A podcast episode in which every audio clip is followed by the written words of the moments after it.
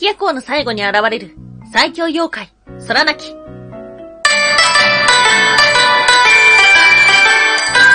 タンは妖怪について知りたい。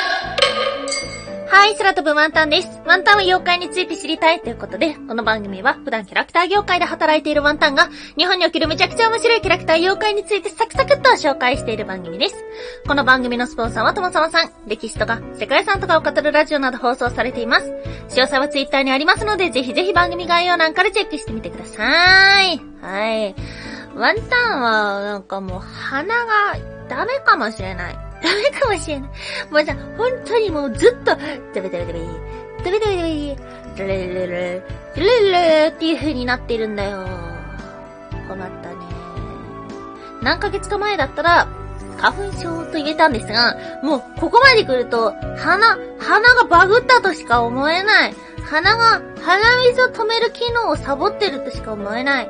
小学校の時に鼻水っていうのは脳みそが溶けてるものっていう風に聞いたことがあるんですが、まあそれは違うだろうと思いつつ、でもここまで来ると、本当に、ワンダの鼻は、ダメなんじゃないかっていう風に思っている。どうやったら鼻水止まるのでしょうか？教えてください。はい。まあそんな悲しい日曜日。毎週日曜日はワンタンの気になる妖怪をお届けしております。うん。妖怪の話を調べるときに、いろんな検索ワードで調べるんですね。妖怪だけで調べるときもあれば、妖怪、有名とか、あとは妖怪足す、その地方、例えば東京都とか、調べることがあります。うーん。あとはそうだな可愛いとか調べるかも。妖怪、可愛いとか。そんな中、今日調べた検索ワードは、妖怪、怖い。はい。今日は怖い妖怪のお話と思っております。それは、百鬼夜行絵巻の最後に現れると言われている、空泣き。別の名前を空母と言います。空っていうのは、まあ、太陽が上がる空なんですが、それになくなるという字で、空泣きと読みます。一体彼は何者なのでしょうか？今日はめちゃめちゃサクサクいくよ。今日は二つに分けてお話をしていきましょう。まず一つ目、回復不可能。空泣きとは二つ目、空泣きはなぜ妖怪になった？はい、ということで、まず一つ目、回避不可能、空泣きとは、はい、百鬼夜行絵巻っていうのが、まあ、大体平安時代から室町時代にかけて生まれたと言われています。うん。江戸時代の妖怪部分によってたくさん描かれました。なので、百鬼夜行絵巻っていうのは、いろんな人が描いてるものってことですね。そして、この百鬼夜行絵巻の一番最後に現れる、それが空泣き。その姿は赤い球体のような姿をしています。これ一体何なのかっていうと、一説によると太陽説っていうのがあって、で、まあ、絵巻の一番最後、たくさんの妖怪が出てきた一番最後っていうのは、弱気で終わる。はい。ということで、夜が終わり、太陽が昇り、そして全ての妖怪を帰らせる存在。または、全ての妖怪にとってとても恐ろしい逃げなくてはならない存在。ということで、太陽ではないか。言われているんです。なるほどな。なんかね、センスがあると思ったんですよ。百鬼夜行絵巻の一番最後って太陽で終わるんだっていう風に思ったらね、なかなかセンスがあるなと思ったんですが、実はこれが空泣きと呼ばれるようになったのは、本当につい最近のことなんです。はい、今日の二つ目。空泣きはなぜ妖怪になった？はい。空泣きって実は太陽っていうか妖怪とかではなくて、天中殺という言葉があります。はい、これ天は天国の天に中っていう字に殺す天中殺という言葉があるんですけども、これがね、空泣きだっていうふうに言われてるんです。で、この天中殺どういう意味かというと、干支において天が味方しないとき。ね。なんじゃそりゃってことなんですけども、干支って何があったか覚えてますか？はい。干支っていうのは、十二支プラス実感です。十二支っていうのは、ね、牛、虎、う、たつみ、馬、羊、猿、鳥、犬、い。これが十二支。そして実感っていうのが、こう、おつ、へい、てい、ぼ、き、こう、しん、じん、き。はい。これ1から10を数える言葉でもあるんですけども、この実感。ということで、えとは何っていう風に言うと、12子立つ実感のもの。今年で言うと、水の上の虎年、実感で言う水の上の年、そして十二支で言う虎年っていうのなので、えとは何っていう風に言われると、水の上の虎年っていうのが正しくなります。はい。今お聞きいただいたように、12時に対して実感って少ないんですよね。2つ余ってしまいます。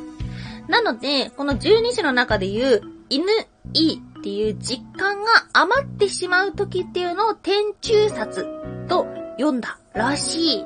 これはね、干支を使った占いの時にに使われる専門用語らしいです。うん。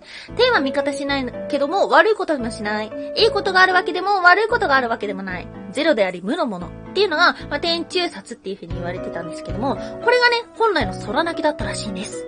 ではこれが、なぜ妖怪になってしまったのか。これはとっても最近のこと。2002年に発売した、陰陽妖怪絵札。この中にですね、赤い火の玉のことを空泣きと名付けたことによって、空泣きっていうのは赤い球体の妖怪であり、そしてそれは百鬼夜行絵巻にも書かれているっていう風に繋がったらしい。そんなんでいいの？って。最強妖怪よ。そんなんでいいの？っていう風に。はい、思ってしまいました。うん。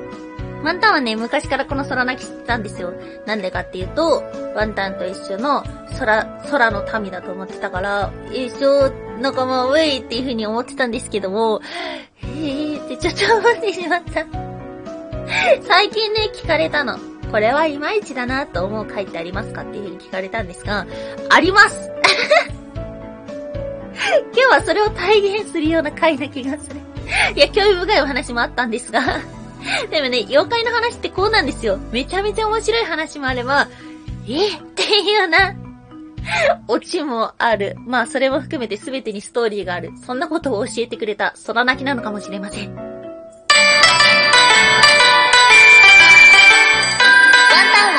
妖怪について知りたい。おやすみもいもい。ワンタン、拓殖デビュー。はい、おやすみもいもいというのはワンタンがポエムプーコと言いたいコーナーです。で、ポエムがなんだかよくわかってないから、ポエムプーコでしか言えないコーナーです。はい、そうなんです。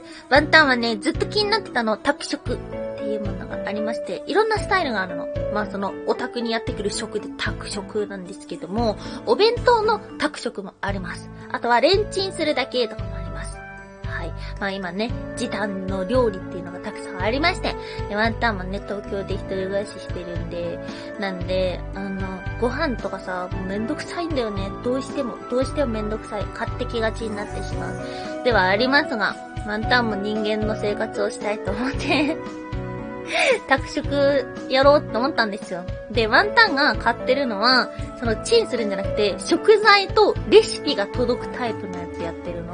だから、昨日ね、大量に届きました。食材とレシピが。